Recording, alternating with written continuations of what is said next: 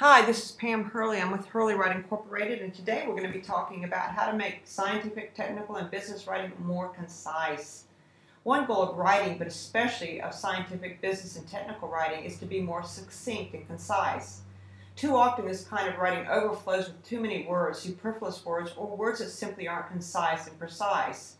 One way that we can make our writing more efficient is to use what's known as the real verb. That is, rather than change a verb into a noun, we actually keep the verb a verb.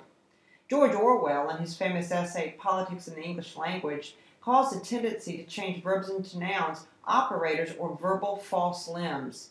What happens in this case is that writers take a perfectly good verb and change it into a noun.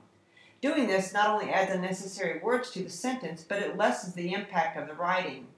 Some of our favorite examples are dependent upon instead of depends on take into consideration rather than simply consider, and have an effect on rather than simply affect.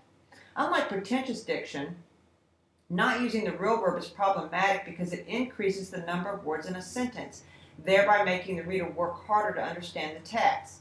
Makes writing less emphatic because the verb, which indicates the action of the sentence, is de emphasized. And finally, creates imprecision in the document.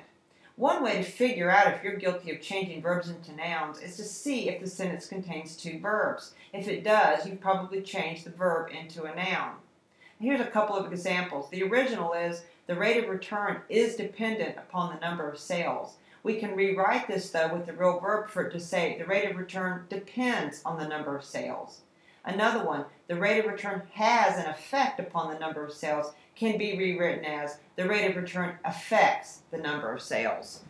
See you next time.